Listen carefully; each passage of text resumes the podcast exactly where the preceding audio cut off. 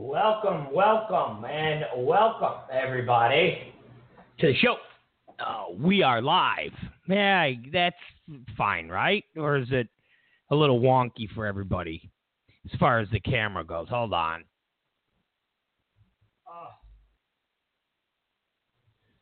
There, I adjusted it. I know it annoys everybody that's on the radio, or at least listening to us on the radio, because we have to adjust sometimes the cameras because, of course, they're never set up properly for where I'm sitting in the studio. So, in turn, if you're listening to us on Spreaker or Blog Talk, you hear, I don't know, funky intro. We should have an intro. That'd make things a lot easier. You know what? We're going to work on that. We're going to work on the intro. All right. The Rob Zicari Show. Here we are. All right. Where do we begin? There's so many things to get to. We have, let's take a rundown. Oscars. Which it's the liberals' show. The Democrats' show. Well, you got Mel Gibson, planted in there. But this is the creme de la creme of Republican bashing. I mean, you had people like Sally Kohn tweeting, I want to see everybody that gets on stage. I'm sorry. I want to see everybody that gets on stage be political. I mean, all week. Hell, for the last month. All that's been hyped up was how political it was going to be. How many times they were going to attack Trump. Who was going to attack Trump? They mess up their own show. But we're going to talk about that. And we're going to talk about the White House Correspondents' Dinner. Which before the Oscars, this was a huge story. A huge story. Like a monster story. I was at the mall. And every time I would check my phone because all my news updates would go off, it was all about Trump declining to attend the White House Correspondents' Dinner. Imagine somebody that despises you buys them back, but somebody that despises you, somebody that writes about you, talks about, and I'm not talking about glowing terms, from Wolf Blitzer to Rachel Maddow, celebrities that are not part of the political world. Imagine. Trump doesn't want to go to dinner with those people. And that's a story. Can you believe he doesn't want to go to the White House Correspondents' Dinner? He doesn't want to eat dinner and hang out with the very same people that call him a monster. Go figure. So we'll break that down a bit. Also, I thought this was interesting, and that is the new women's state Texas, or the women's Texas state Texas wrestling championship. I don't even know how you state. Either way, a dude or a woman or a girl. I'm not real sure exactly what it is, but it won the amateur high school wrestling championship, and it's a dude, or it's a girl. It's a girl becoming a dude. It's a girl becoming up on steroids, and she's like 58-0 wrestling girl. So it's a girl who wants to be a dude. And if you look at it, you go, that's a dude. That's a boy. It's a young man. So it's like undefeated. It's the champion. Champion of Texas. Jacked up on steroids. So we're going to talk about that. And then, of course, the other news that came out today, and that's Sean Spicer. Sean Spicer was going through AIDS phones. He was going through people's phones and making sure that they weren't the leakers, making sure that these people weren't going back and forth with anybody in the press on secret apps that hide your identity, and that got leaked. So I said that got leaked. So the fact that Spicer grabbed everybody in a room and said, all right, let me see your phones. Everybody, let me see your phones. I got to see if one of you are the leakers. Okay, we're having this. All right, let me see your phones. And then that got leaked to the press.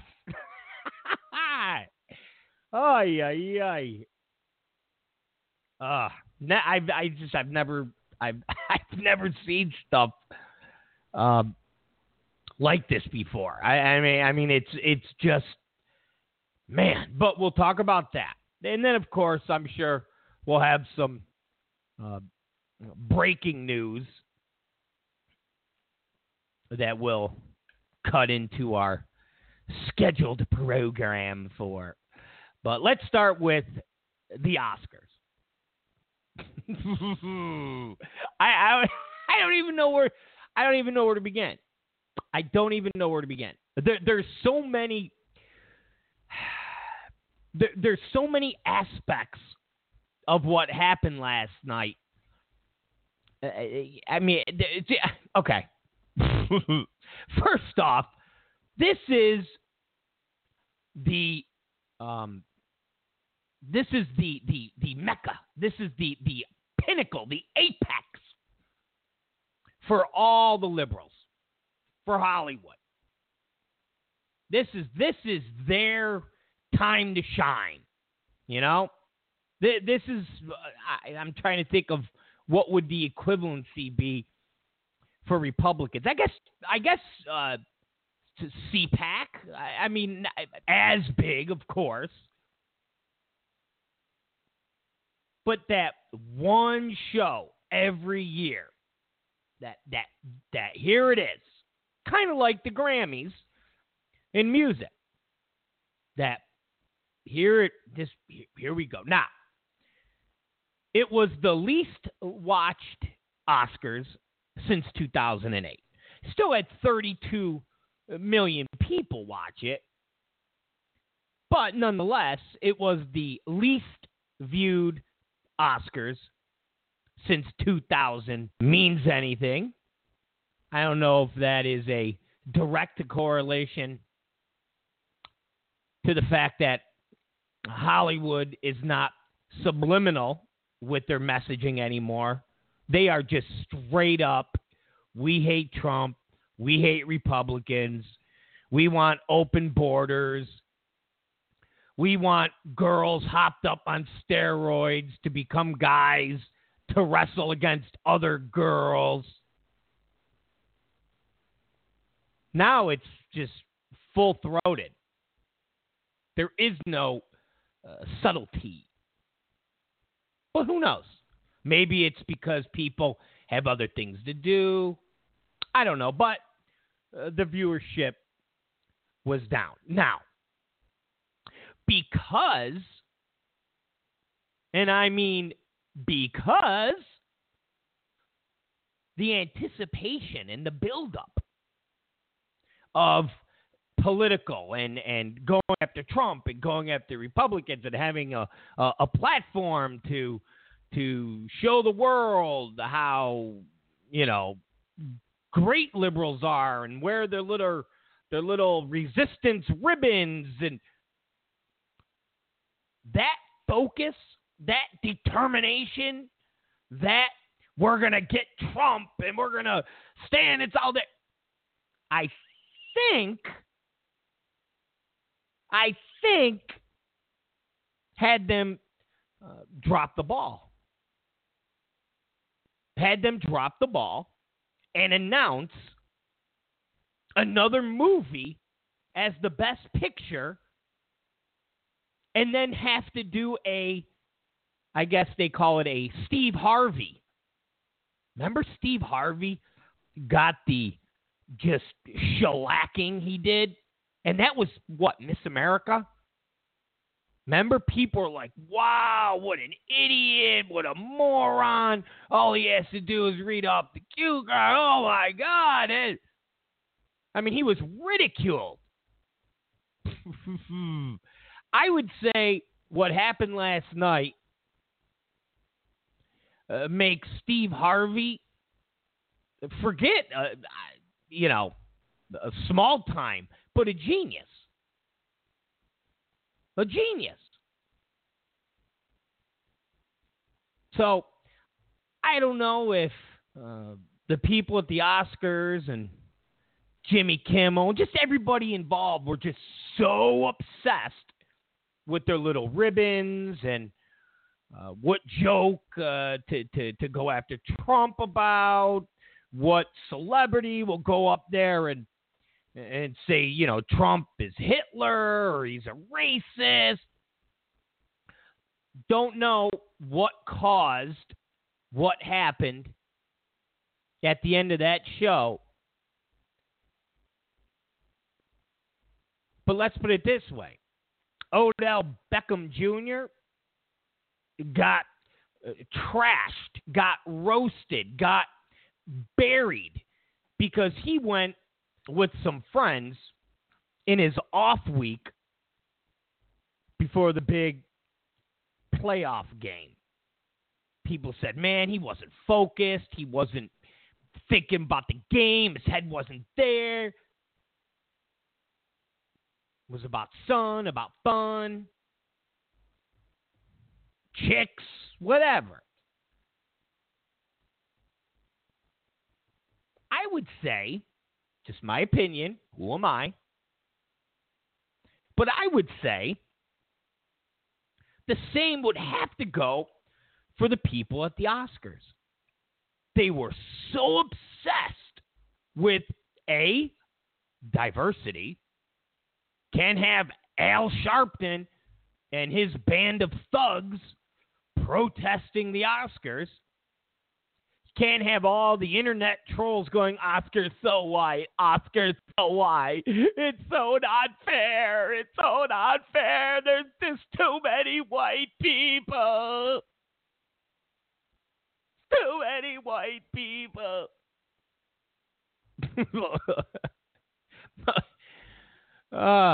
Between Oscars so white and making sure there's enough diversity, which is the new word for affirmative action. Trump bashing. Got to make sure you got enough people to go on stage in between giving out awards to go after Trump and go after his policies. When you add all that up, I would say it's the equivalent of Odell Beckham going boating before the big championship game, or the playoff game. Wasn't a championship.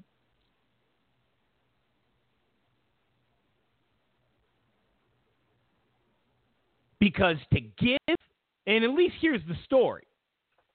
Warren Beatty and Faye Dunaway walked on stage and were given the wrong envelope. They were given the envelope not for Best Picture, but they were given the envelope for Best Actress, which was Emma Stone for La La Land, even though that award had already been given out. That was already in the past. So somebody from the Oscars, in the midst of making sure there's enough diversity, making sure there's enough spots to go after Trump, making sure there's enough spots to put forth a message that says, we are liberals, we are part of the resistance, down with Hitler, Trump, we're not so white here. Somebody gave Warren Beatty and Faye Dunaway the wrong envelope. And Warren Beatty and Faye Dunaway were too stupid to look at the envelope and go, you know what, ladies and gentlemen, there's definitely a bit of a snafu here. We have, you know what, I know this seems awkward, but we want to get this right. And what we have on this envelope, to be honest, doesn't match up with the award that we're giving out. So, listen, if we're wrong, then we'll be the first ones to say, hey, we're stupid, we should have just kept going.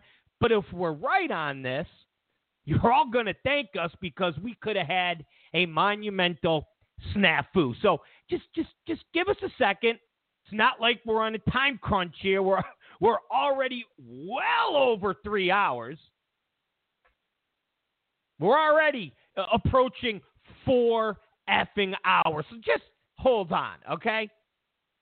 And then Warren motions for somebody to run over. They come with the headset. They look at it. They go, oh, geez, you got the wrong envelope.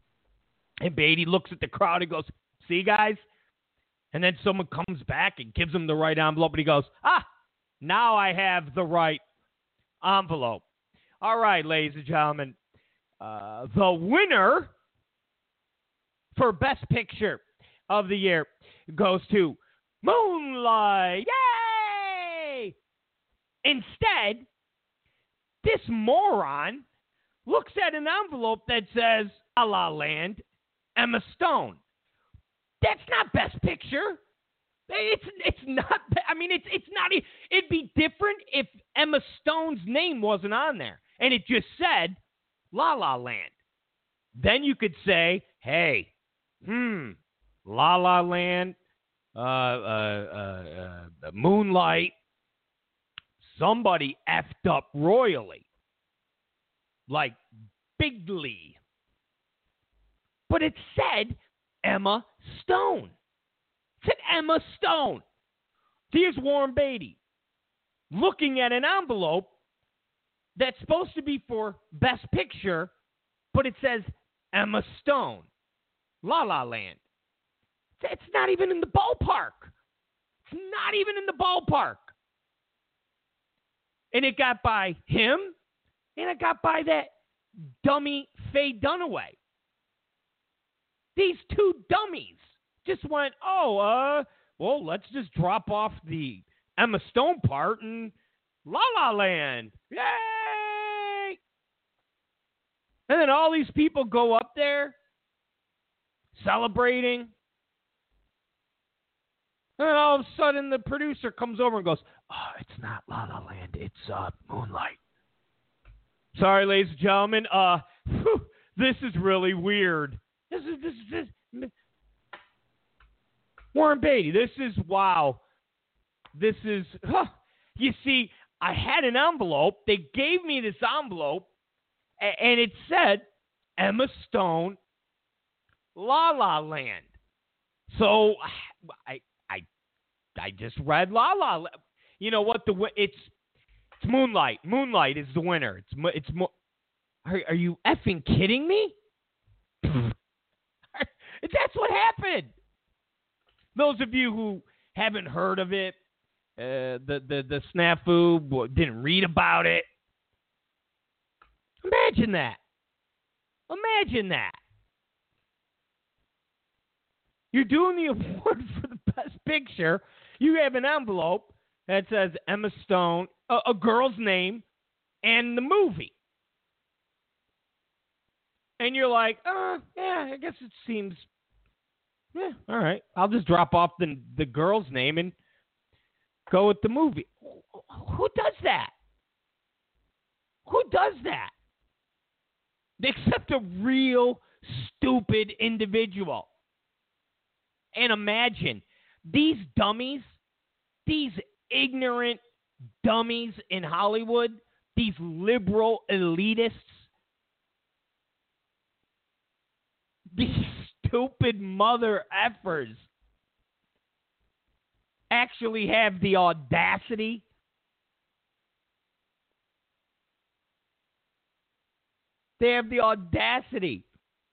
to preach to all of us. To us. Well, we know better. We know.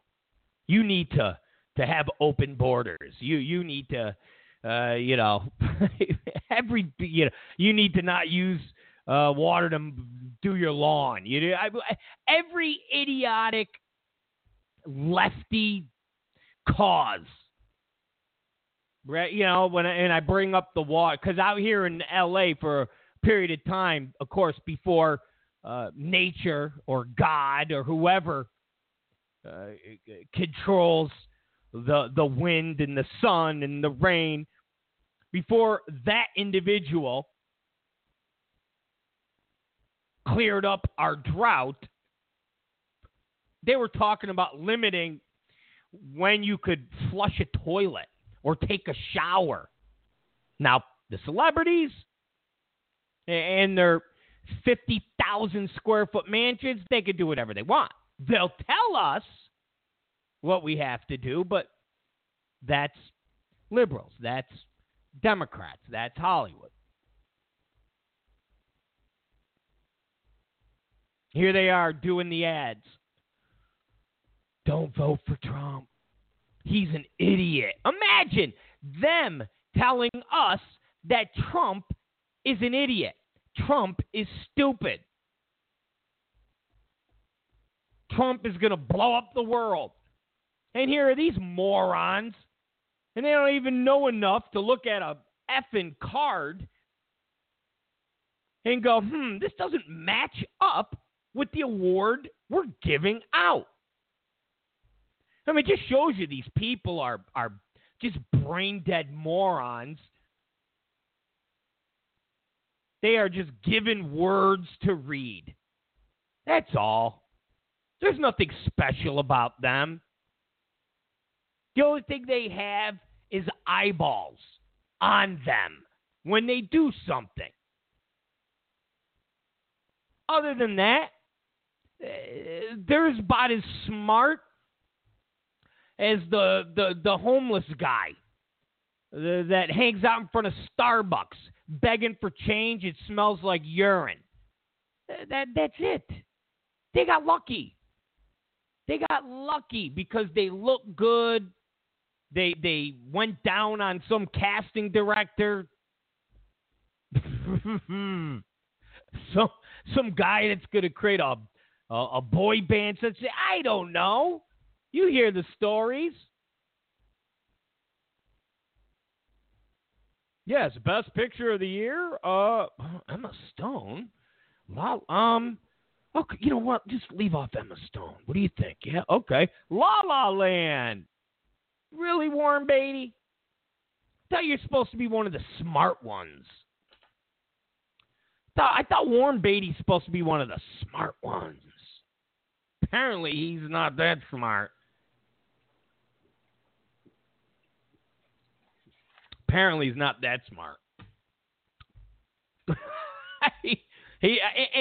you want to know something? This is the story we're being told. Who knows how legit this story is? Seriously. Because it's funny, because after this whole thing, Emma Stone was backstage in the little press gaggle, and she even said, I don't know how this happened because I have the card that says my name and La La Land. I have the card. She goes, if he has the card, then they made multiple cards. I shouldn't say she said that. She didn't say that. I'm pontificating a little. She did say, I don't know how he has the card that says my name and the movie because I have the card. I kept the card. So Emma Stone actually has the card that says her name and the movie La La Land. So I guess apparently they make multiple cards. They make multiple envelopes. Why? I don't get it. I don't get it. And Warren Beatty even said, I read the card that was in the envelope. I read it, but I didn't say La La Land. And I thought, this is very strange because it says Best Actress on the card. And I felt that maybe there was some sort of misprint. As planned, I gave it to Faye, who said La La Land. And that's all I want to say on the subject.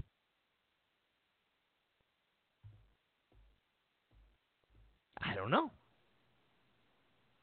I think there might have been a little more shenanigans to this whole thing. Or maybe not. But Emma Stone said, I still have the card with my name and the movie on it. I have the card. When they announced I won, she kept the card. So she's got a card that was in an envelope, and another envelope had a duplicate of that card. Again, very strange. I mean, guys, listen, not for anything.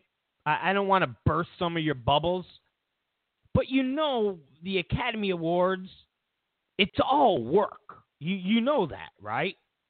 It's all a work. It's not real. These hundreds and hundreds of voters, and they all do. You know that's BS. Yeah, people vote, but who they vote for really isn't who wins. You know that. Now, can I prove that? You know what? The only thing I could say is I have anonymous sources. Okay? I have anonymous sources. They don't want to go on the record, fear that they might lose their job. But they told me that ultimately it's about 2 or 3 people that decide who wins those awards. And one of those people represent the main studios. Another person represents the agents, because ultimately, if you're an actor or an actress or a director and you win an Academy Award, that shoots your stock right through the moon. If you're a director, you get more directing work. You get more prestigious directing work. If you're an actress, the same thing. I mean, look what the Oscars did for Jennifer Lawrence and Anne Hathaway. Or that Alondro, whatever his name is. The guy who did Birdman. And also Reverend. Then he did, what's the space movie that started everything? I think the one with Bullock and Clooney. I think. Now, again, this is just an anonymous source that told me this. Now, you might say, Rob, how do we believe you? Well, you believe the New York Times, don't you? You believe CNN, don't you? You believe the Daily Beast, don't you? They all write stories that have anonymous sources. So I'm just telling you, my anonymous sources say It's about 3 or 4 people that decide who's going to get the Oscars. I mean, just look at how the Oscars were laid out this year. So remember, last year, Oscar so white. Remember the uproar? Oscar so white. Protests from Al Sharpton. You had people picketing the Oscars. Horrible, horrible, horrible, horrible, horrible, the Oscars. They're so white. They're so white. White, white, white, white, white. Evil white. Evil white. Whites are evil. Evil. Down with the evil white. So what happened this year? You had multiple categories that had people of color nominated. So right out of the gate, it wasn't Oscar so white. Right out of the gate, just like that, it was corrected. It was like the Rooney Rule from the NFL. Hey guys, you have to interview a black candidate for head coach. You have to. So when there's a coach vacancy, you have to have a black prospect interviewing for that job. Have to. So it's like, all right. It's like, all right. You guys gotta throw in someone of color in these categories. You got to. You just got to. Takes away the grief, takes away the aggravation, takes away all the Twitter trolls, Oscar so white, Oscar so white. So boom. This year, you had an unprecedented amount of people of color nominated for different awards. So yay! Yay! Affirmative action alive and well in the Oscars. You got to make sure. You get that. Oh, and let's not forget sex abuser or a sexual harasser. We'll get to Casey in a second. So, anyways, so again, you think this was all voted that way?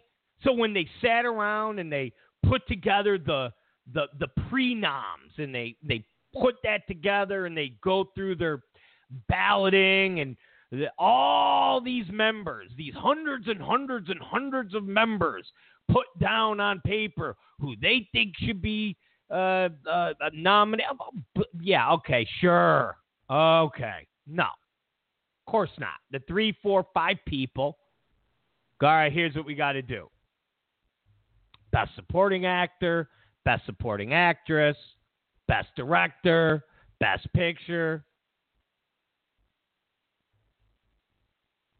And that's how they break it down. So going into the Oscars,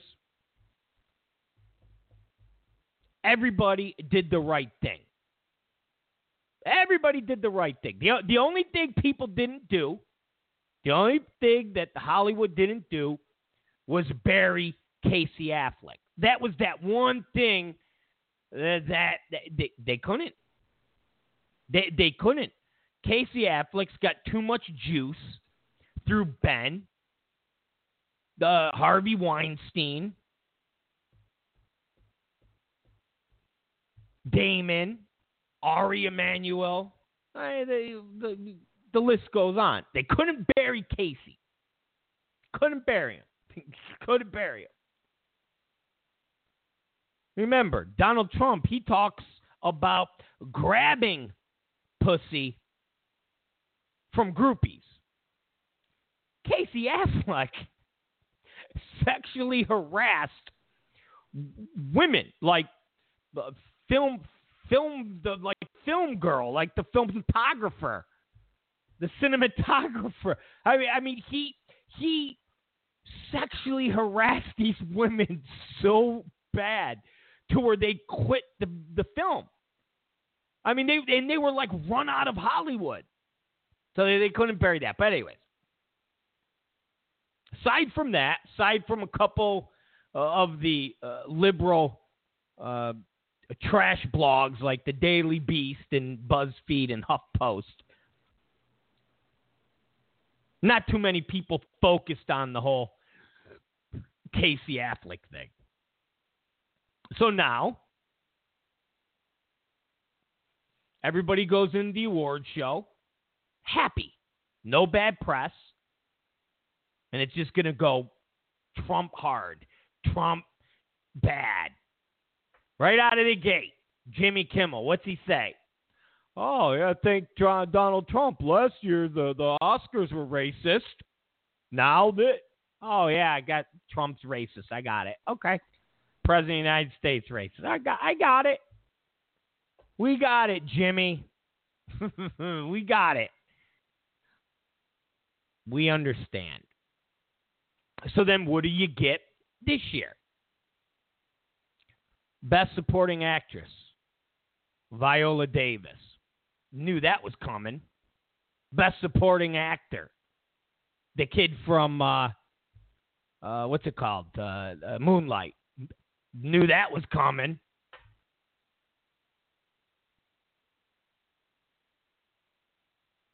You knew that was coming.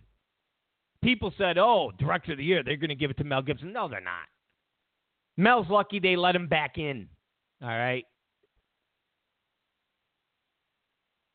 In the mix of the Oscars and Hollywood and the Democrats and their little resistance ribbons, did they forget that these actors and actresses are stupid? So if they give them an envelope and it doesn't match with what is going on, they'll just not even think and, oh, well, wait, hey, it is what it is. Who knows? Who knows? Don't know if we'll ever know. Seriously, don't know if we'll ever know. Don't know if we'll ever get to who was responsible, what really happened. If Warren Beatty and Faye Dunaway are that stupid,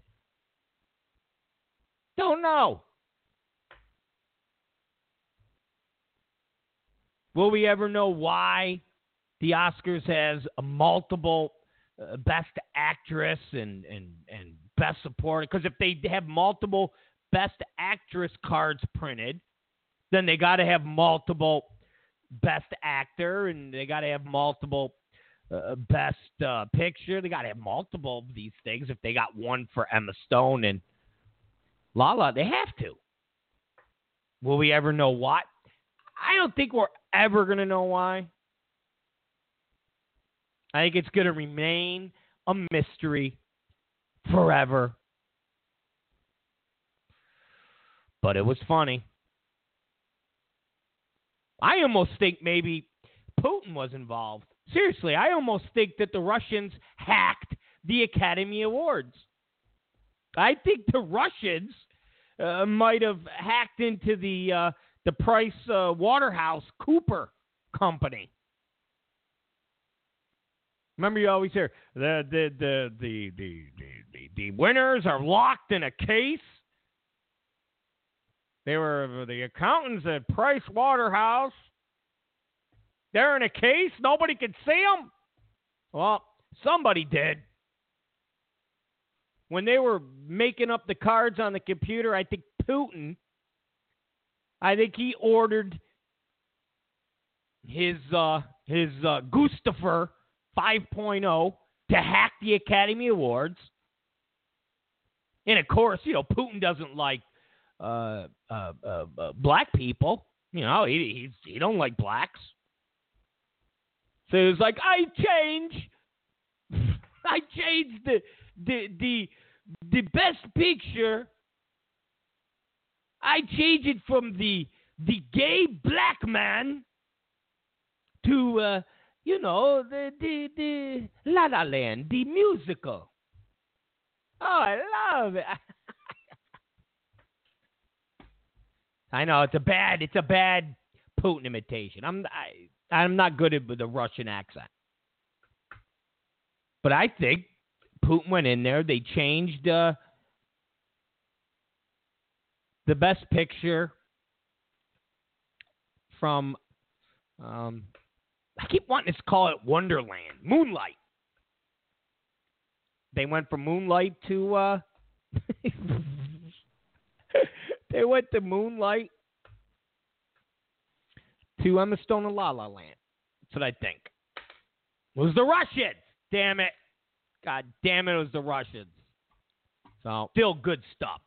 Anytime liberals, Democrats, Hollywood, anytime they mess up, it's thoroughly entertaining. Anytime they mess up. Anytime they look stupid, it's thoroughly entertaining. So, it's Rob Zicari. It's the Rob Zicari Show. We're going to take a quick break, and when we come back, let's, you want to talk, what do you want to talk about? You want to talk about trannies? You want to talk about trannies?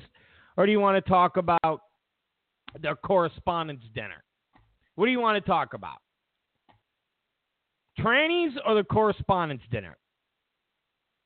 All right, we're going to talk about, I don't know. It'll be a surprise, so just don't go away. We'll be right back. Well, guys, stop. It's a 50-second break. It's Hillary Clinton talking about hot sauce. You can never get old of that. You can't. It's 42 seconds. You can't. Hillary Clinton talking about how she keeps hot sauce in her bag. It never gets old. It's Rob Zicari. It's Rob Zicari Show. We'll be right back. What's something that you always carry with you? Hot sauce. Really? Yeah. Really? Yeah. Are you getting information right now? Hot sauce. Hot sauce in my bag, swag?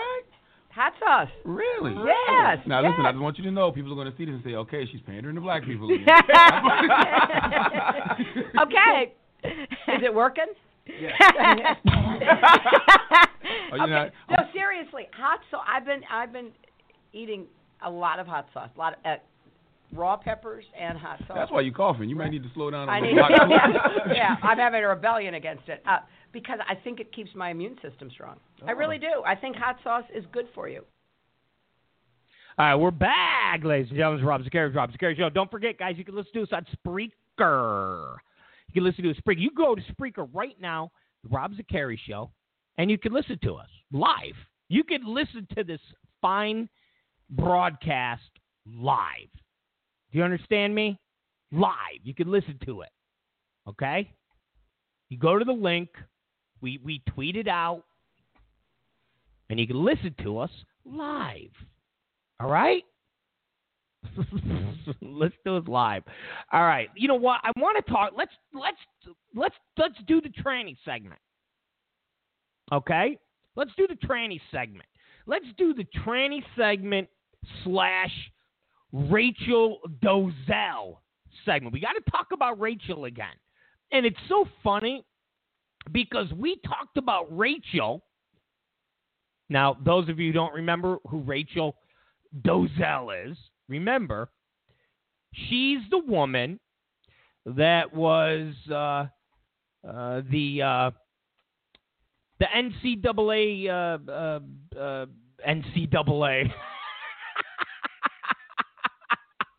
The NCAA.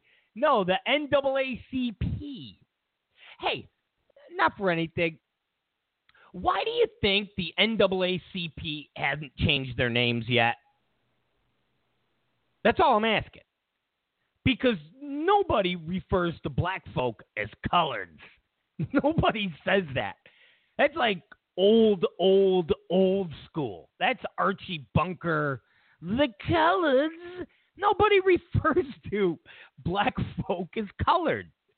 And if you use that word when you're talking about black people, you will be thrown off television. You'll be thrown off. You'll just be buried.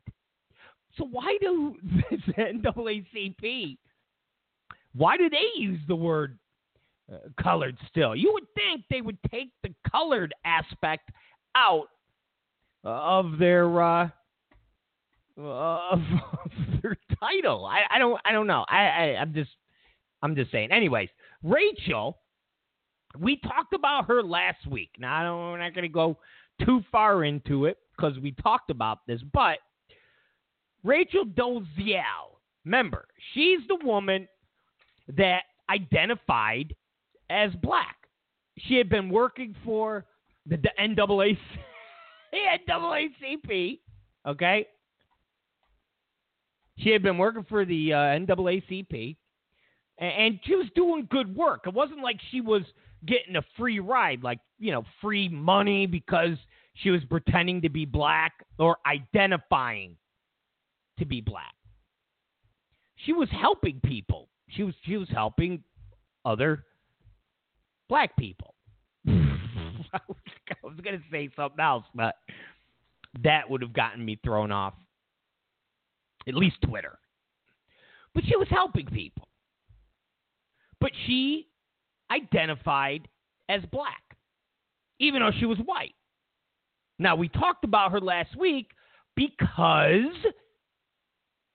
Rachel identifying as black is no more ridiculous than a guy identifying as a woman, or vice versa, a woman identifying as a man. It's the exact same thing. It's the exact same thing. You can identify all you want, but at the end of the day, your chromosomes, your DNA, who you are, your chemical makeup, biology. Okay? You are a man. You are a woman. You are black. You are white. You are Hispanic. You are Mandarin. You can identify all you want. But at the end of the day, science is science. So, Rachel, identifying as black and wearing tanning lotion. I mean, think about it. If you, as a dude, want to identify as a girl, okay, what do? Grow your hair long. Maybe get breast implants. Take estrogen shots. If you got an Adam's apple, shave it down. Get your nails did. You do all of these things to try to change your appearance. Well, all Rachel Dolezal did was use tanning lotion or a tanning machine to dye her skin. She wore her hair in a style that she resembled a style of a black woman or a white woman who has either a black father or a black mother. She talked a certain way. She dressed a certain way. And in essence, she did the exact same thing that one would do that says, I identify as a woman. It's the exact same thing. Now, one of my loyal, and I mean loyal, listeners, who goes by the name of Advantage Trump, hit me with a message, and I retweeted it. And I'm going to tell you, he was never so right. He said, Dolomite didn't keep up with the times. She should go tranny. See, it's not in to pretend you're black. Can't do that. Can't pretend you're black. I know Eminem gets away with it. I think he's the only person that's ever gotten away with it. The whole concept of, well, I grew up in a black neighborhood. My mom wasn't around, so all my friends were black, and I was raised by their moms and their dads. I never saw white people. I only saw black people. So from the age of 4 to now, I've only known black people and black families. That's why I go, yo, yo, yo, what's up? What's up? He's the only one that got away with it. And if you take Eminem out of the mix, it's not, you can't do the soul man thing. All right? You can't dress up like a black man or a black woman. You definitely can't dye your skin, and you can't get away with saying I identify. Can't do it. Can't do it. But let me tell you something. If liberals, okay, if leftists figured out a way where they could have more M&Ms, where they could make, and I'm not saying Eminem the candy, Eminem the rapper. If they could have made the whole Eminem thing translated to movies, if they could have figured out a way to make it hip and trendy, trust me, they would have done it. If they could have figured out a way, but too much pushback. The whole slavery thing, it's hard to get around slavery. It's hard to get around segregation. It's hard to get around that. All right? It's hard to get around that. So when the hipsters are like, you know what, man? Eminem did it. Eminem, you know what? What's up? What's up, my nigga? What's up? Yeah, what's up? What? Excuse me? Excuse me, Nathan? Well, you don't understand. You don't understand. I was raised in the hood. I don't know about that. You were raised. You were raised. Okay? You were raised in Sea Caucus, New Jersey. I don't know if you were raised in the hood. You were raised in Long Island. No, you don't understand. They could have gotten away with it. They would. But they could get away with the woman guy. They get away a woman and a guy. They get away with that. In my day, it was a drag queen. That's what it was. It was a drag queen, or you were just severely confused. I'm trapped in a woman's body. I shouldn't have been born, so I'm just gonna live my life as a woman. All right, you're effing nuts, but whatever.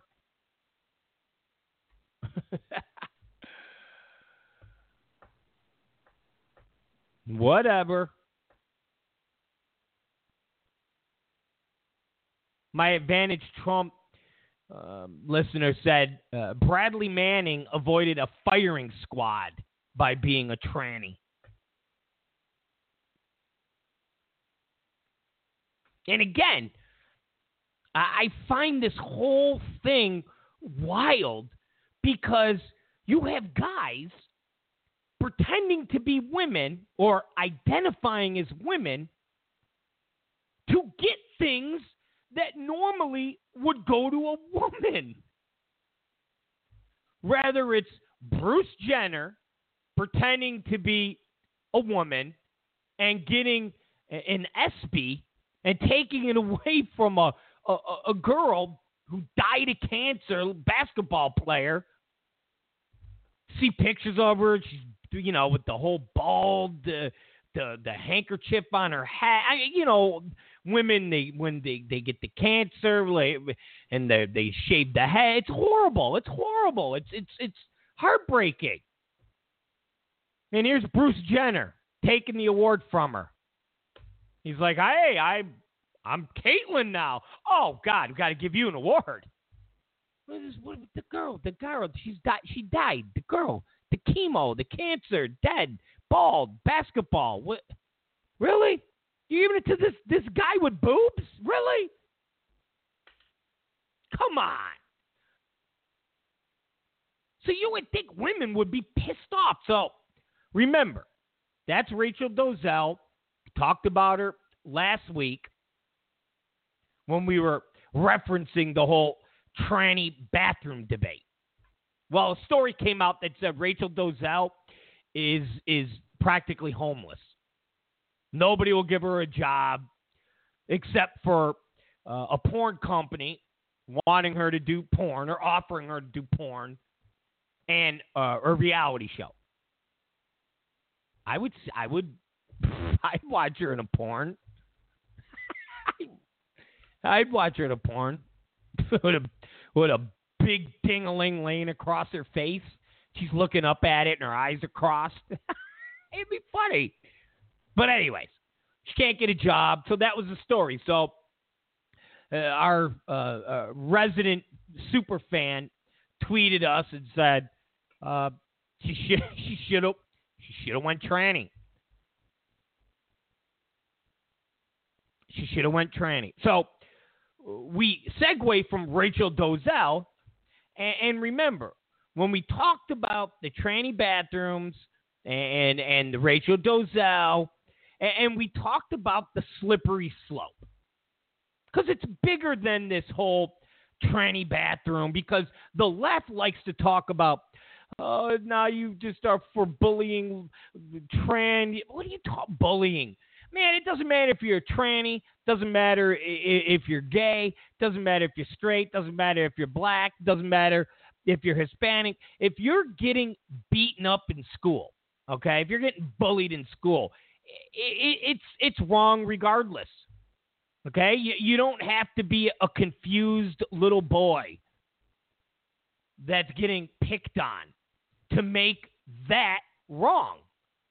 It's wrong. Okay? I remember when I was ninth grade, I got beat up by two seniors. Two seniors. It was wrong. It was wrong.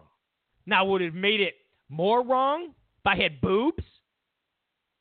If I had boobs and I wore makeup and I identified as Roberta, would it have made it more wrong that these two seniors punched me in my face and I bled all over the hallway? Of course not. Of course not. So what I said was, this is a slippery slope. Okay? It's a slippery slope. You start playing with this whole, I identify as a woman, I'm using this bathroom. The slippery slope then goes into the world of, well, I identify as a woman, so I want what you're offering women, whether it's, loans or hiring preference because they're looking for women. Whatever is going for a woman. And as a guy who then, it reminds me of the old Bosom Buddies show. Tom Hanks and Peter Scolari. I don't know if some of you are too young to remember this. This is pre-Tom Hanks and Forrest Gump and all the Academy Awards. This was a TV show. Okay? I think it was the first TV show that featured transgender storylines. Bosom Buddies. Tom Hanks and Peter Scolari are basically homeless. They're like struggling actors.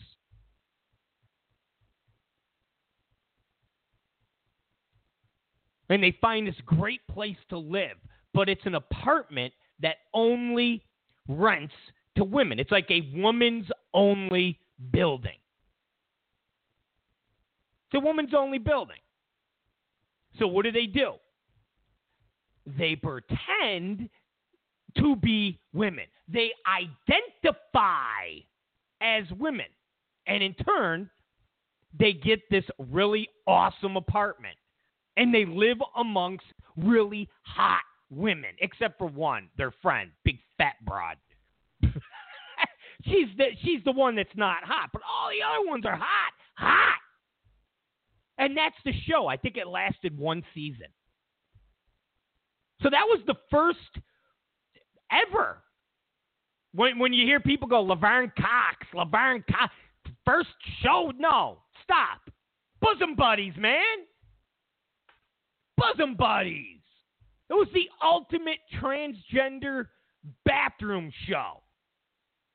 I identify as a woman, so I'm going to use the woman's bathroom. Tom Hanks identified as a woman, so he can get an apartment in an exclusive woman-only building. And when he was in there, they would have episodes where it would be like girls' night, and the girls would come over to the apartment, and they would do each other's makeup, and it would be Tom Hanks and Peter Scolari watching these hot chicks in bra and panties. Basically, the whole concept of a dude who identifies as a woman and then goes into a woman's locker room so he could see chicks naked. And he's just like, oh my God, this is the greatest thing in the world. This is the greatest thing in the world. Look at all these girls changing. And he goes in the bathroom and rubs one out. That was Bosom Buddies. It was a TV show. I think it was NBC. I don't think it was ABC. I think it was NBC. And it had the Billy Joel song. This is, dun, dun. You don't need me to worry no more. This is my life. Bum, bum, bum, dun, dun. Go ahead with your own. And Billy Joel did the effing theme song. Damn it.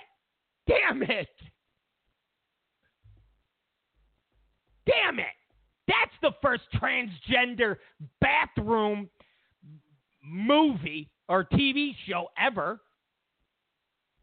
I'm telling you, go on YouTube, Hulu, I don't know, one of those things that have old TV shows. Watch Bosom Buddies. They're watching girls to change, and there's Tom Hanks dressed, identifying as a woman.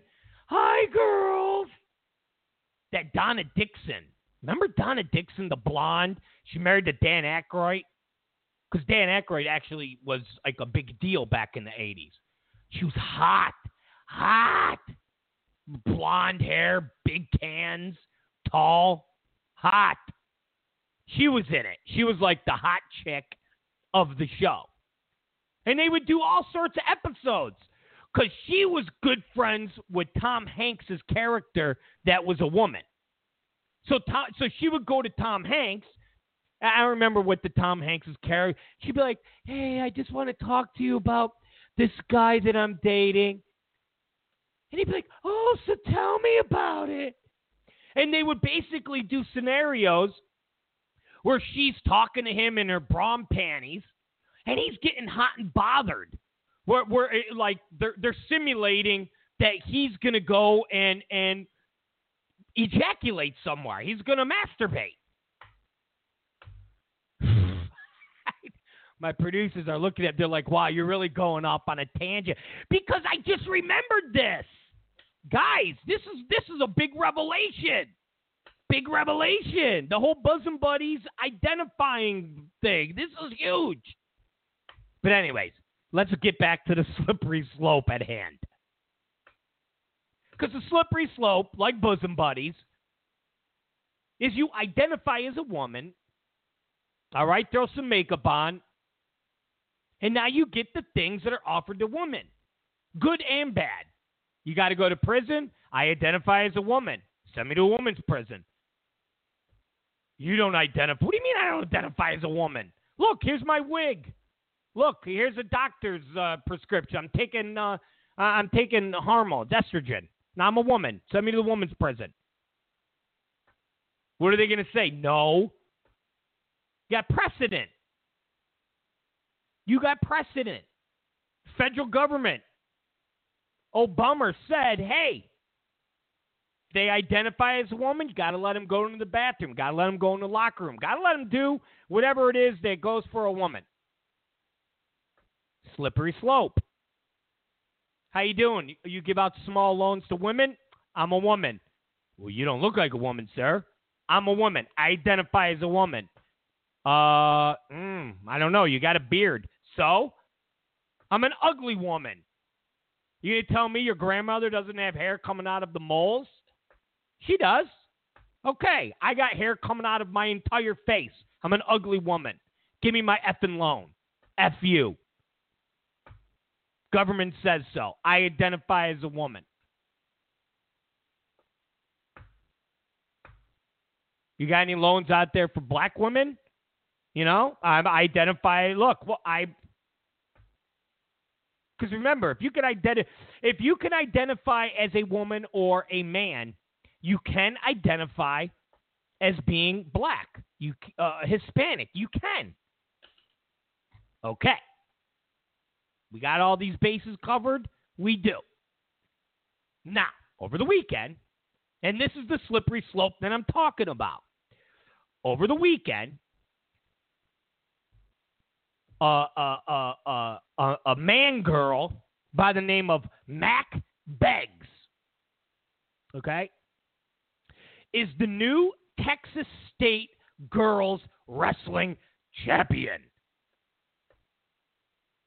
Now, side note, I didn't know girls have a wrestling team. I guess I that's kind of wild. It's kind of wild. I grew up in Rochester, New York. I don't think there was one girl that I knew that was like, man, I want to be a wrestler. And I'm not talking about fake wrestling. You know, WWE, wear little cute spandex pants. I'm talking about like, I want to be a wrestler. I want to be like Vision Quest wrestler. I not one girl I knew.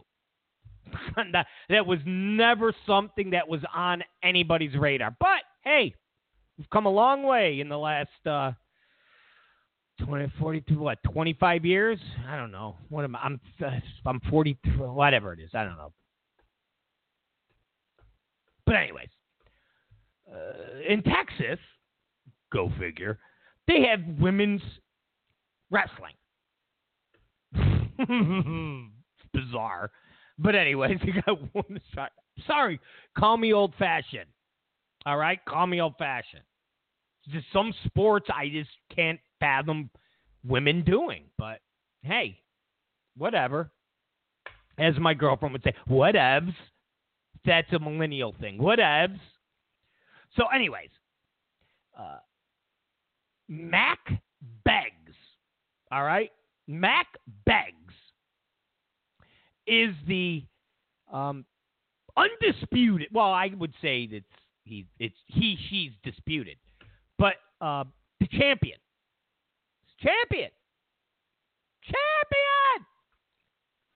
But here's the thing: Mack Beggs, and if you look at Mack Beggs, it looks like Justin Bieber, like a more.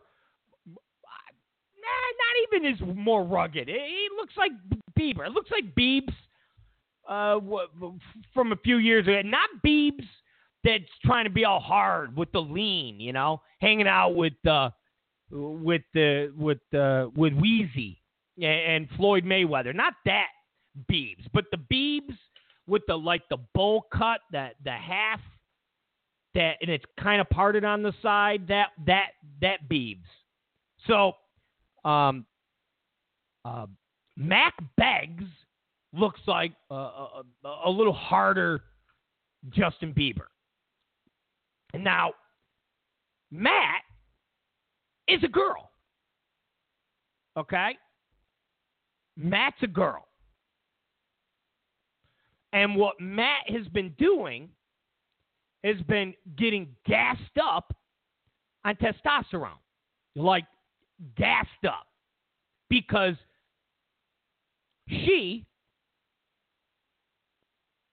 wants to be a he. Well, he already identifies as a he. Okay? He already identifies as a he. But a Texas law states competitors must wrestle against the gender that's listed on their birth certificate. And I even think the whole birth certificate... Listen, you're biologically a woman. You're biologically a man. Okay? The chemical makeup inside your body is that of a man or a woman. End of story. Okay, guys? End of story. So, Texas says you got to compete by which gender you are, birth certificate, biological, science. So here's Mac up on steroids, testosterone. I mean, that's what guys, okay, and girls, women, get disqualified from if they're in UFC or if they're boxing or if they're playing basketball, weightlifting, swimming. The women use testosterone, human growth, and the men do. They test for it in the Olympics. They test for it in UFC. They test for it in boxing. You can't. You can't use that stuff. Okay? Mark McGwire, 70 some odd home runs, gassed up out of his mind. Barry Bonds, 700 and something home runs, gassed up out of his mind. Alex Rodriguez, gassed up out of his mind. And guess who else is gassed up? Matt Beggs. Mack Beggs is gassed up. So here you got a girl that's gassed up wrestling other girls that aren't gassed up. They're as feminine as one can be doing wrestling. And here's Mac beating the crap out of every girl that she wrestles. 57-0. I mean, at some point, you know, when Mac's at 30-0, you would think somebody would go, "Hey, man, we're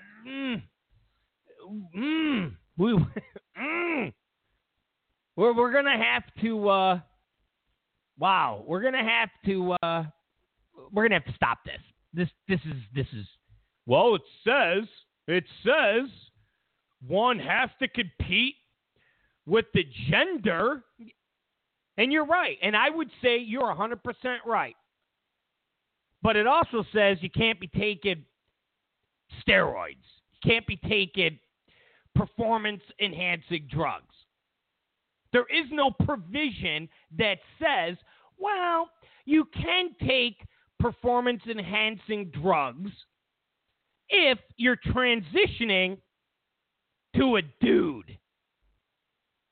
There's no provision in there. So for everybody that goes, hey, the loophole states you got to wrestle based on the gender that's on your birth certificate. You're right. You're 100% right. But the bylaws also say can't take performance-enhancing drugs.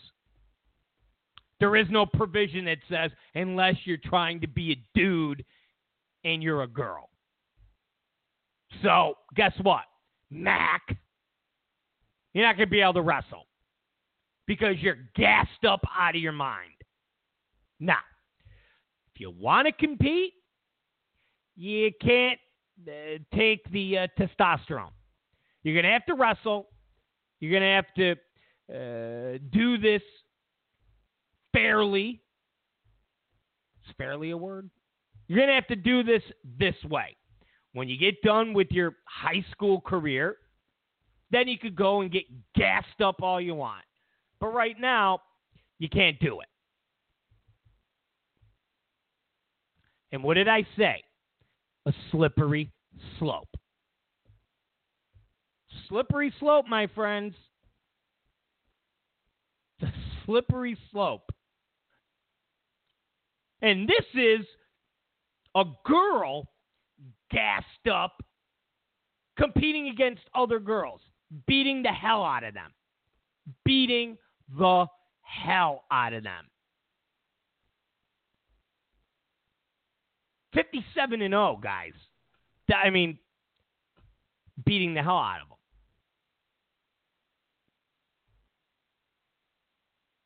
Now, what we need is a guy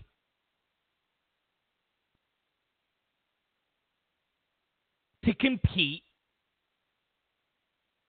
in a woman's, again, sport, basketball or volleyball,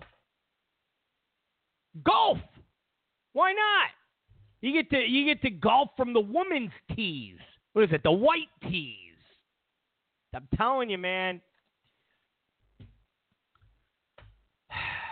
Obama, this, the liberals, Democrats, Hollywood. Woo! They really created just a Pandora's box of just craziness. And again, I bring up all the feminists or so-called feminists and all the people like to, you know, do their protesting thing, their saber rattling. The Republicans are stripping us of this, and the Donald Trump is taking this away from us. Trump, the Republicans, they haven't taken anything away. You want to know who's taking away things from women? Other liberals, other Democrats. Republicans haven't. Donald Trump hasn't. When you see the women marching in the street, Donald Trump is taking this from us. He's taking it. We got to march. We got to fight. What is Donald Trump taking from you? Women, we want equal pay. Okay, but who's been effing you with the equal pay? Other liberals. Jennifer Lawrence sitting there going, I got paid less than Bradley Cooper. Oh, okay, well, who paid you less? Wasn't a Republican, stupid. Republicans don't control Hollywood. Sorry, honey. When you hear all the Hollywood actors, I only made $5 million. I should have made $10 million. Well, guess what? You need to take it up with your other liberal douchebag friends. It's not Republicans that control it. It's the Democrats. So here you've got douchebag liberals, okay, controlling Hollywood, and you have douchebag liberal women bitching and moaning that they're not getting paid equally, and it's because of Donald Trump. Wait, are you insane?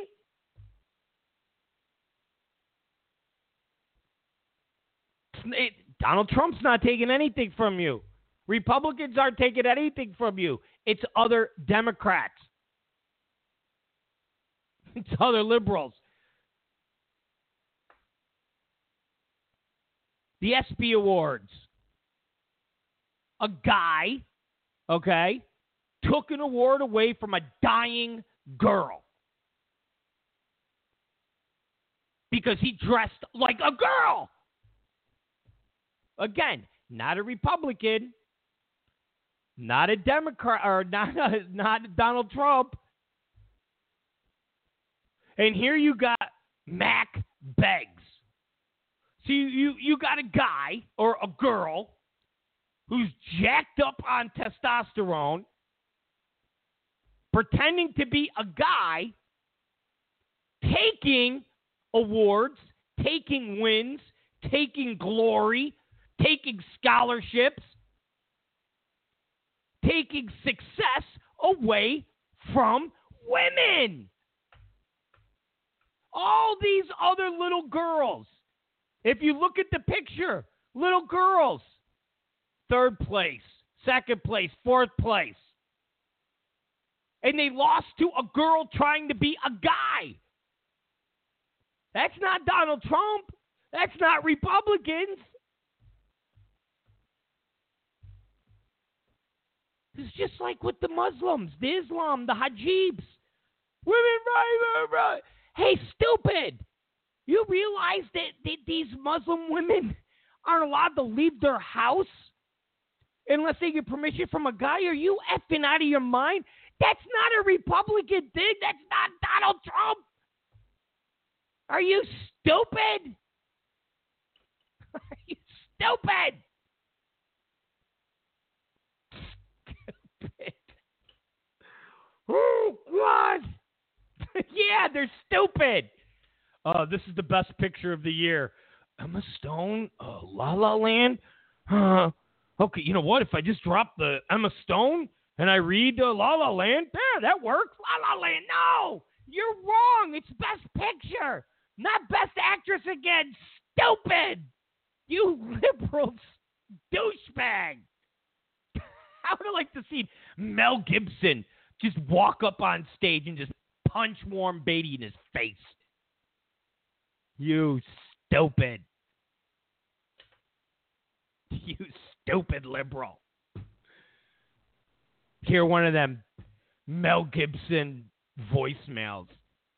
Warren, for you to...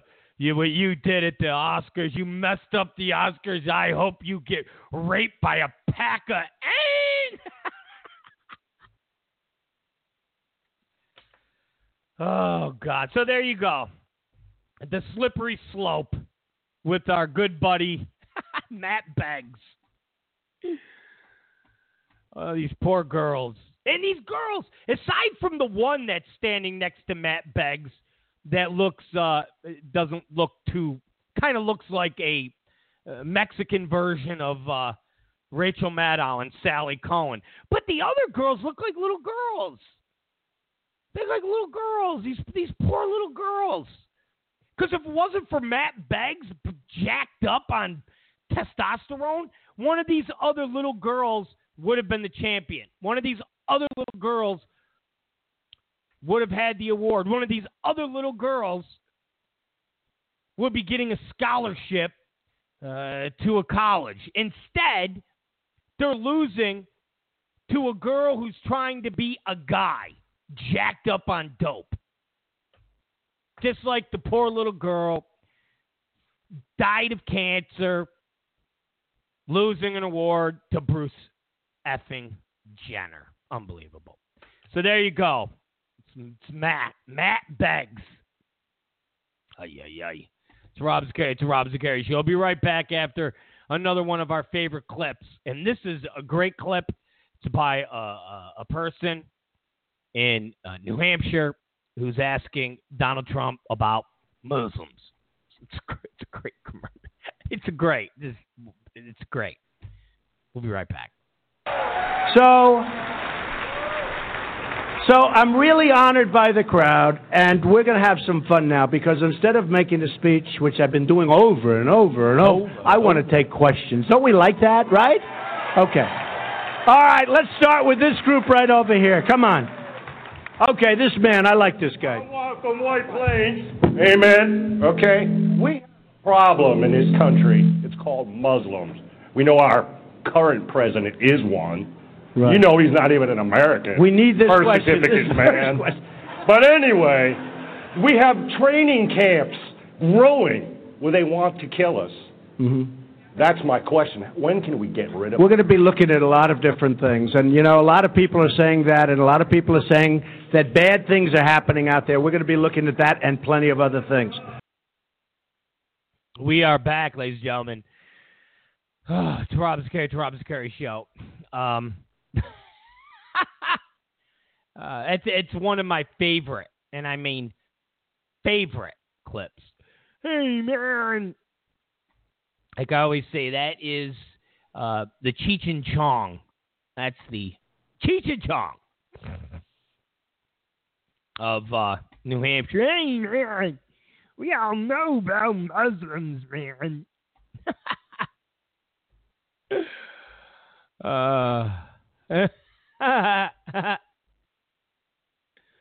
Good stuff. All right, so let's talk about the White House Correspondents' Dinner.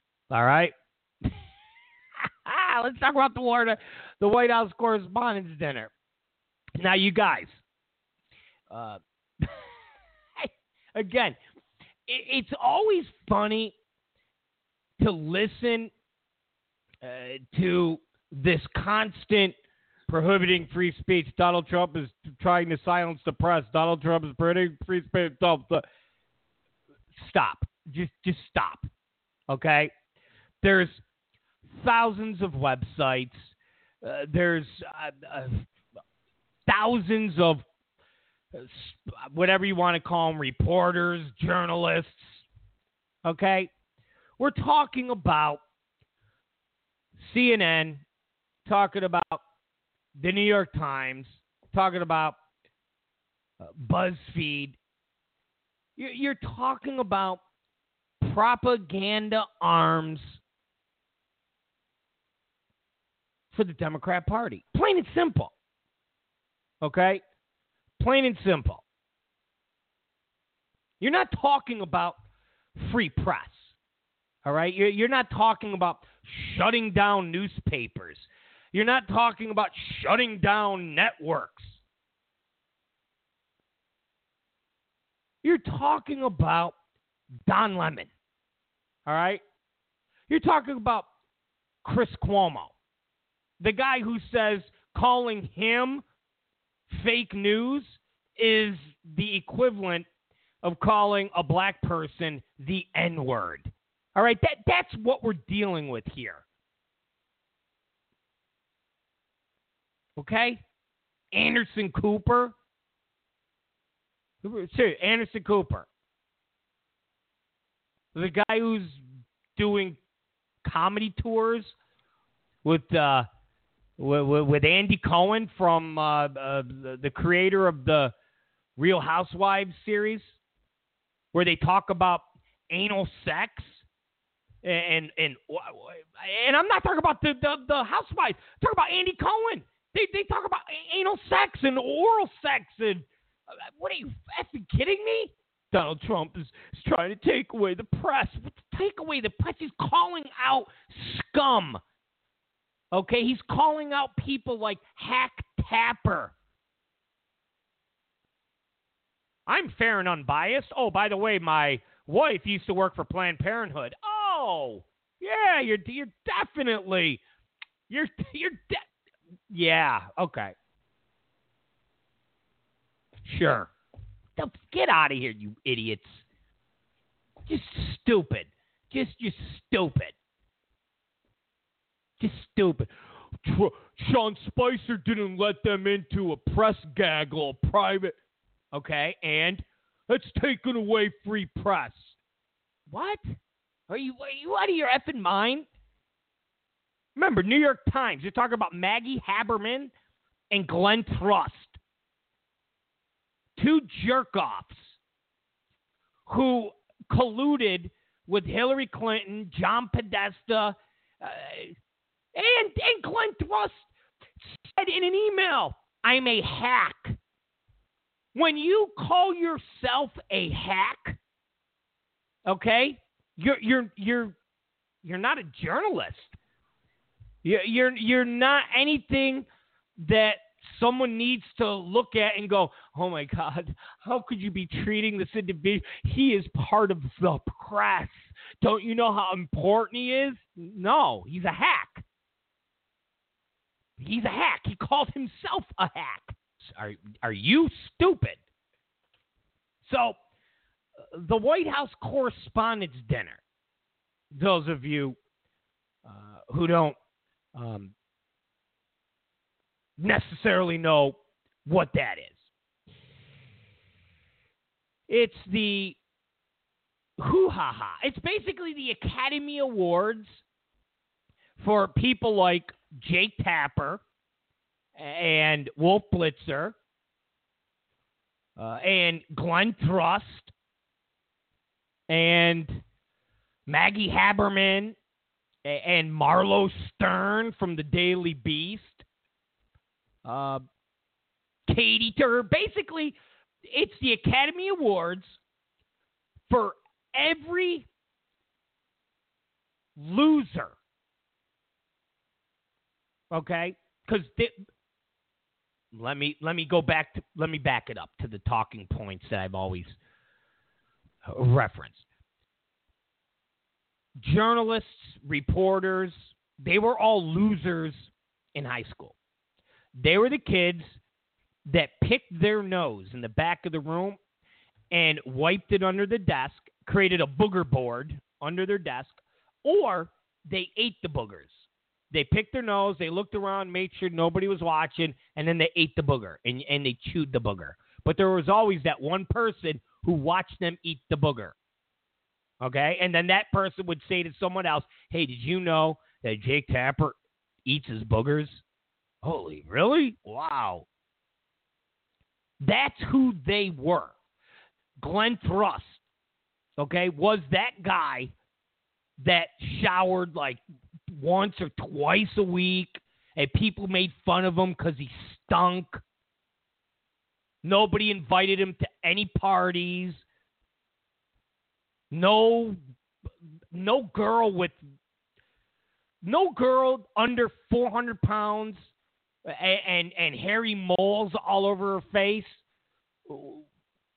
went, like, that's all Glenn Thrush could get for the senior ball or winter formal. And even that girl was like, I wouldn't go with you. And you're like, but you've got a second head. Okay, you got a mole that's as big as a head. Are you kidding me? Yeah. I'm still better looking and more cool than you, Glenn. So that's who these journalists were growing up. And they were promised, okay, they were promised that if they became journalists, they became reporters, that all that would be gone away. They would become cool. They would be invited to parties. They'd be invited to dinners. And if they played their cards right, they would eventually be able to work in Washington, work the White House, work in the Senate, and people that run our country would treat them with respect. So that's all these people are. So this is their award show. This is their night. To the point where they actually have red carpet, look who's wearing what watch. I kid you not. CNN does a Ryan Seacrest, Melissa Rivers type. Did you see what Wolf Blitzer? Did you see what he's wearing? Oh, look at! I kid you not. They actually do that. They have the whole red carpet presentation. So this is their night. Damn it. Okay, this is their night. And they give each other awards. They give each other little, best correspondent here. You get an award. Best this, best that. Big draw is the President of the United States. That's the draw. the President of the United States, and of course, members from his cabinet. But the draw is the President of the United States. So the President of the United States is there. He's up on the Amadeus. He's up there with everybody. Amadeus. He's up there on the dais. And then they bring in a famous comedian. I'm, you know, famous. Jon Stewart. Seth Meyers, that loser. And they do a whole shtick. So they roast the president, but then they, you know, roast everybody. It's basically a roast. They do a roast of all the people watch. So they'll roast, you know, the Speaker of the House, and they'll roast, you know, this senator, that senator. And then they get done. And then the president comes on stage, or, you know, behind the podium, and then he does a routine. He does a little shtick. And then it's done. It's over. And that's the big shindig. All about roasting the president, and then the president, you know, roasting everybody back. And they make reference to the year Obama roasted Trump. And Trump was there. It was like, I think, 2011. And Obama roasted Trump and talked about how, you know, he had to make all these important decisions in the boardroom with Little John. And, you know, basically made fun of him doing the whole Celebrity Apprentice thing. And so all the liberals like to say that is the moment where Donald Trump became so upset and so determined that he would now become the president of the United States. I kid you not. That's what they say. That was the night when Obama and Seth Meyers roasted Trump. Ah, that was the night that Trump decided he was going to run for the presidency. Okay, great. I know. They really want to put themselves over that much. But regardless, over the years, it has become this big to-do.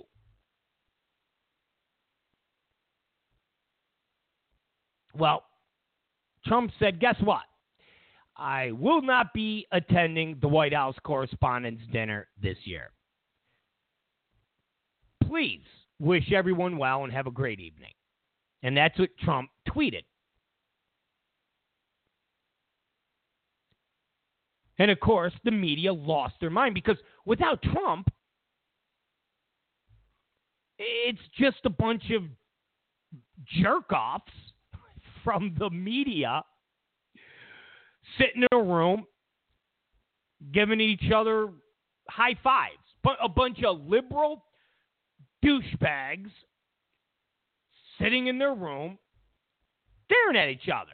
I mean, without all the hoopla that goes into the Correspondents' Dinner, it's nothing more than a bunch of Wolf Blitzers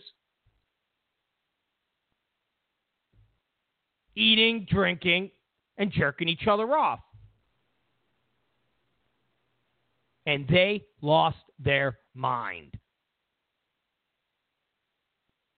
They lost their mind. Story after story, from the Daily Beast to BuzzFeed to Huffington Post. Oh, Trump doesn't want to go because he doesn't want to get roasted. It just shows that he's got thin skin. He doesn't want to go because he knows he's horrible at telling jokes. He doesn't want to go. It's like they're trying to, quote unquote, shame Trump for not going. But like we said in the opening of this show, this whole Trump versus CNN and different aspects of the media, it's not a shtick. You know, as much as the left wants to either say XYZ that Trump is doing is on accident, and he just kind of falls into things.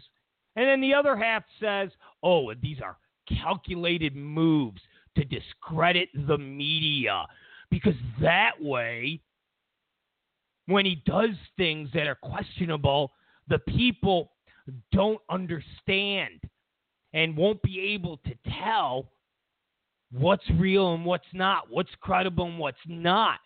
Because instead of just Trump saying, you know what, I'm doing what Republicans should have done for the past 20 or 30 years.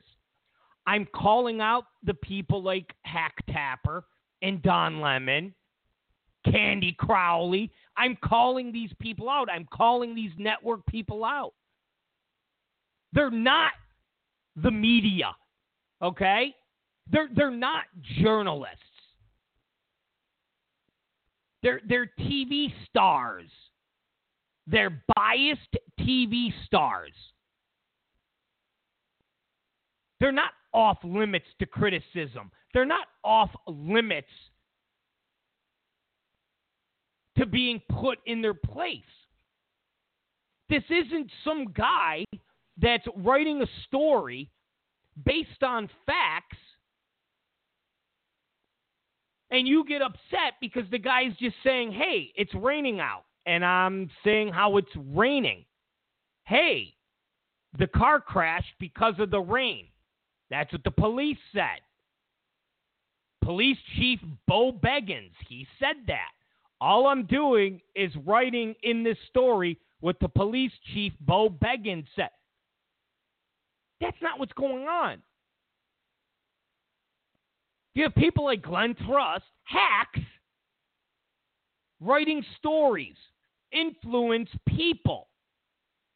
You have people like Chris Cuomo and Hack Tapper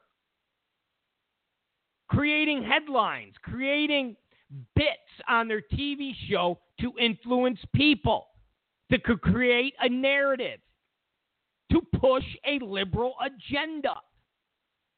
So why the hell would Donald Trump want to hang out with these people? This isn't a shtick he's doing. Again, however the left wants to overthink the strategy of Trump and Bannon, and guess what? There is no strategy by saying to somebody, hey, you're an effing scumbag. What you wrote is wrong. You lied. The things you're saying is not true. Or the things you're saying are half true. Or there's a piece of truth there, but the way you are depicting it is wrapping it in this blanket that is a little more nuanced than, say, left or right, or up or down. And all Trump and all Bannon, all they're doing is calling people like Jake Tapper. And there's merit there. Again, last week we gave the rundown of the 7. And that was just people that have serious marks next to their name being biased and working with Democrats. Whether it's Gloria Borsch, calling John Podesta a TV star,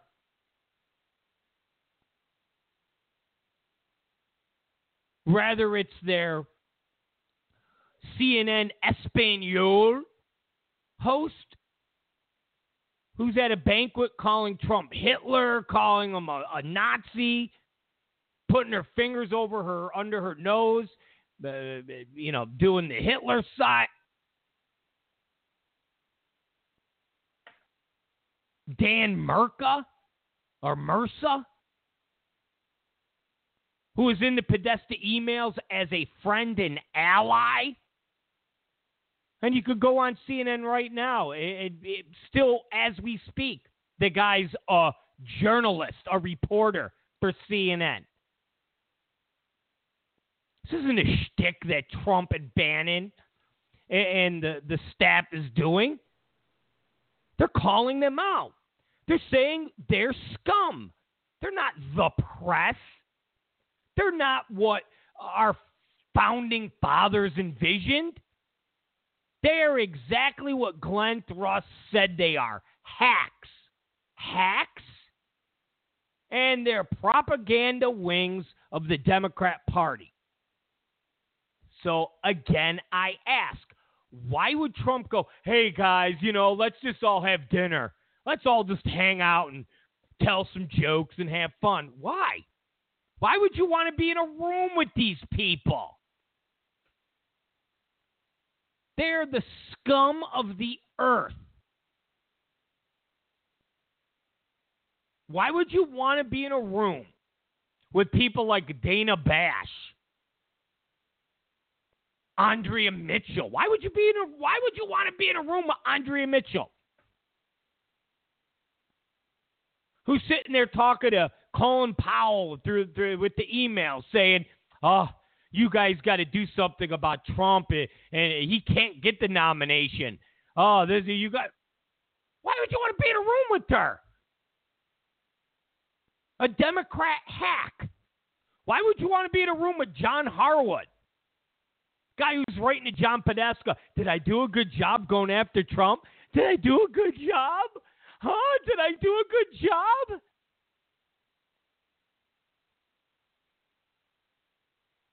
If you go after them, you're going after the free press. No, you're not. You're going after a bunch of hacks.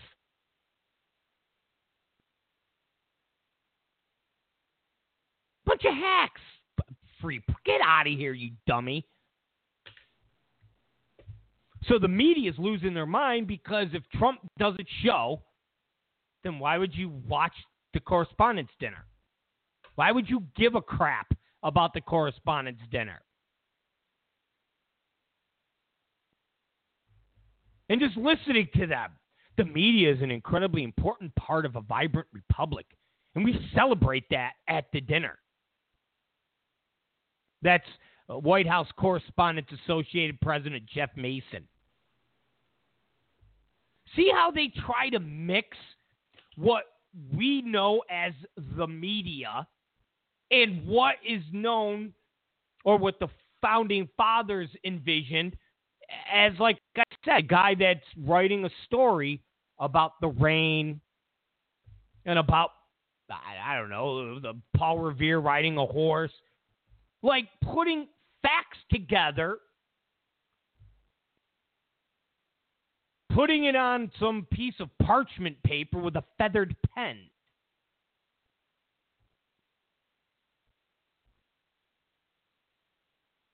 The founding fathers didn't envision Chris Cuomo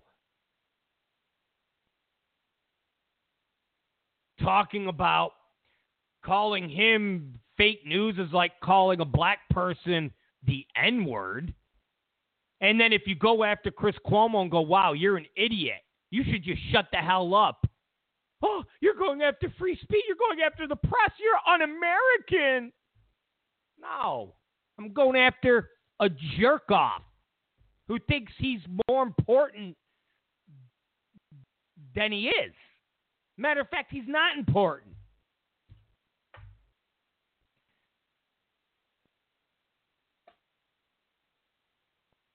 And just listen, the guy continues. It's up to President Trump to decide whether or not he wants to come. But the Correspondents Association and the members who work in this room every day will continue to do our job and write the news and tell the truth about this administration. And we have done about every administration before. We've done that about every administration before. They're going to run Glenn through. I mean, that's the wild thing. So this jerk-off, if you say to him, so Jeff, what you're saying is you're putting Glenn Thrush in that category of correspondents and association members. Wolf Blitzer, Anderson Cooper, Lawrence O'Donnell, Chris Hayes, Don Lemon. Are they part of that? Because that's who Trump is talking about. He's not talking about some writer who puts together facts. Puts together facts. Like I said, it's cold outside, it's raining, a car crash. Police officer Stadenko told us about the car crash. The victims, Bob Jones. Half the people lived, half the people died.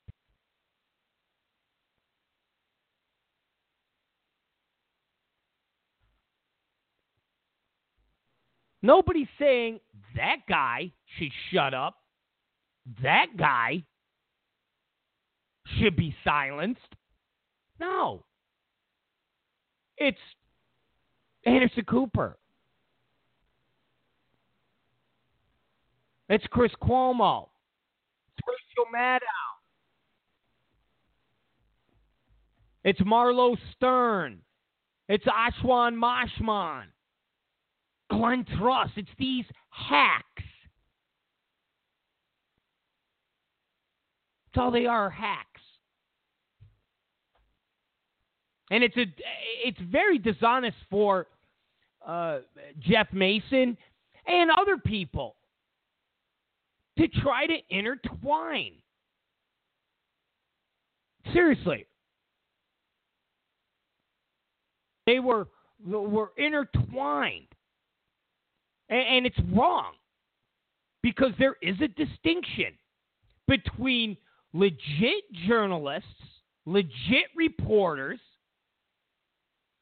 and Glenn Thrush hacks.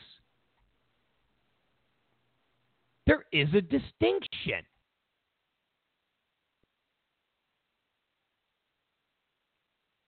And when CNN and the rest of the media tries to blur that, they're being dishonest.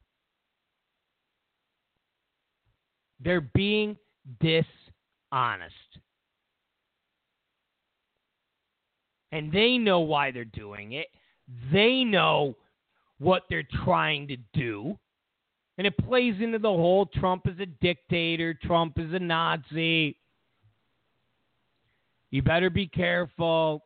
We're going to have state-run media.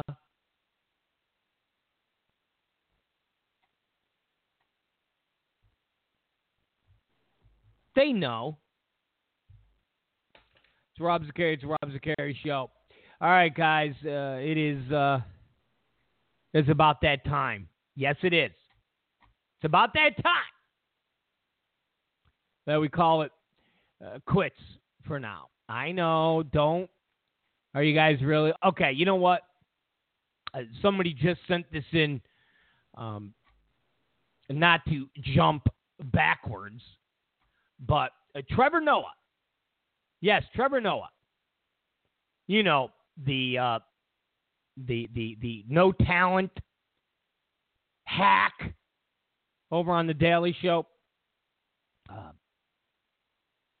He did a little monologue, and it said, in front of the whole country, black people were done wrong. And minutes later, they got reparations. I don't care what you say. To me, that is progress. That is progress. Because normally that would have taken, like, what, 50 years? Normally in America, they would have had to make a movie about how Moonlight lost the Oscar before they would have acknowledged Moonlight's Oscar. Oh, yes. Oh, you. Yes. Yes. America's horrible. We're bad. White people are bad. Yes. I hate myself. Poo. I spit on myself. I hate myself. Yes. I hate myself. Ah. White lash. It's Rob Zicari Show. All right, guys, we'll see you tomorrow. You are the best. Don't forget, follow us on Blog Talk Radio. Follow us on Spreaker. Follow us on iTunes. Follow us on iHeartRadio. It's a lot of places to follow us. Go there. And I promise, guys, I promise you, you go to those places, you'll love the show. And you can listen to old episodes where we talk about Daily Beast and BuzzFeed and trannies and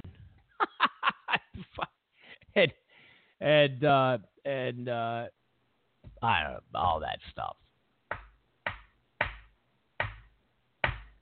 So go there, listen. Anyways, we'll see you guys tomorrow. Don't forget, 7 p.m. to 9 p.m. Well, it's 9:09 right now. We went a little longer, but we'll see you guys tomorrow. Later.